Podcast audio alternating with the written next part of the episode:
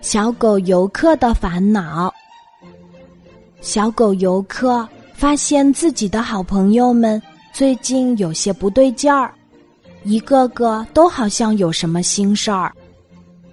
比如他的好朋友小蛇布朗西，他很好动，经常在森林里到处穿梭，有时候还会把自己打成一个结挂在树上。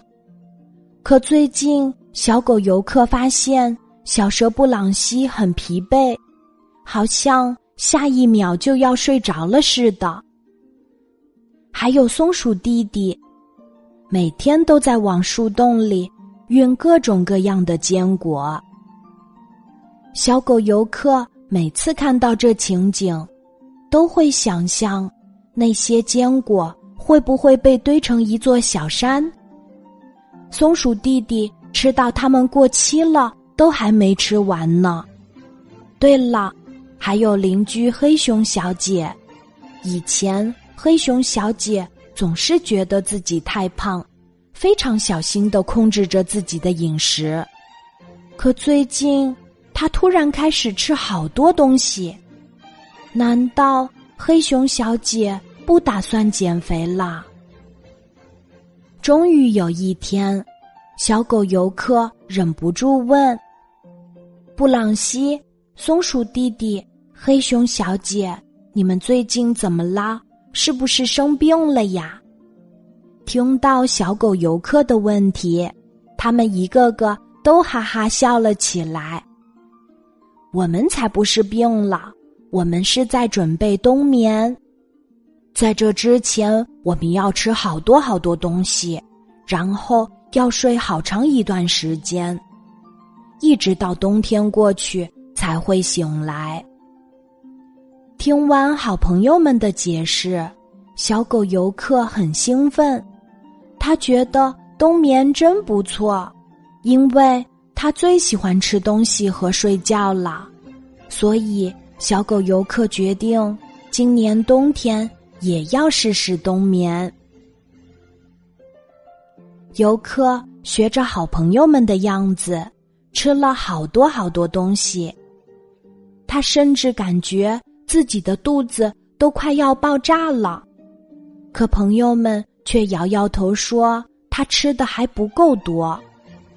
小狗游客本来挺喜欢吃东西的，现在他一看到食物就想吐。终于冬天快到了，好朋友们和小狗游客告别。再见了，游客，我们要去冬眠了，你也快点睡觉吧。游客躺在小床上，翻来覆去，怎么也睡不着。可能因为现在是白天吧，如果是晚上，肯定就能睡着了。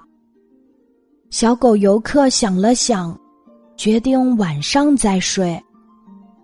夜里，游客终于睡着了。可第二天一大早，他发现自己又醒了。这可不行，好朋友们说过，冬眠可是要一直睡，一直睡的。小狗游客只好又躺回床上去。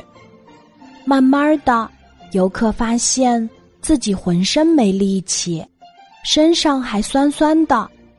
游客有些紧张害怕起来，他赶紧去找森林里知识最丰富的猫头鹰爷爷。听了游客的讲述，猫头鹰爷爷不仅不担心，反而哈哈大笑起来。游客，不是所有动物都需要冬眠的，你之所以浑身不舒服，是因为睡的时间太长了，只要多运动运动就好了。听完猫头鹰爷爷的解释，小狗游客不好意思地笑了笑，他觉得自己实在是太好笑了，以后可要像猫头鹰爷爷那样，多读书，多学习呀。今天的故事就讲到这里。记得在喜马拉雅 A P P 搜索晚安妈妈，每天晚上八点，我都会在喜马拉雅等你。小宝贝，睡吧，晚安。